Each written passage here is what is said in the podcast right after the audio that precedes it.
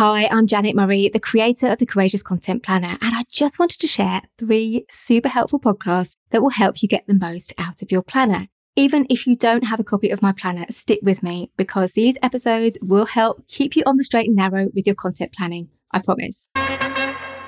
So, the first episode I want to recommend is how to create a content plan you can actually stick to. And don't worry, I will link to all of these in the show notes. In this episode, I share the common reasons that people struggle to stick to a content plan. Some of them might surprise you and how you can fix it. It's packed with practical tips that will keep you consistent with your content in 2022 and hopefully beyond. Then we've got non cheesy ways to turn awareness days into content. This one is a must listen if you have ever found yourself thinking that awareness days are a bit silly. And you can't really see how you could take something like World Sleep Day or National Bird Day or Donut Day or whatever it might be and turn it into content. Let me promise you, you absolutely can. You just need to know how. And you also kind of need to get over yourself a bit. And that's exactly what I cover in this episode.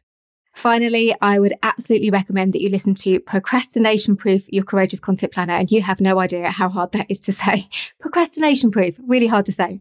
I really should have called it something different. But it's a great episode, even if I say so myself, because what it really looks at is getting your head in the right place. Because having helped hundreds of business owners to go from not being very consistent with their content to being consistent and making sales from their content, the one thing that I have really noticed is that a lot of the trouble people have with content is in their head. It's not actually about the content. So this episode will set you straight and show you what you need to do to stop procrastinating and start creating consistent content in 2022 and keep doing it.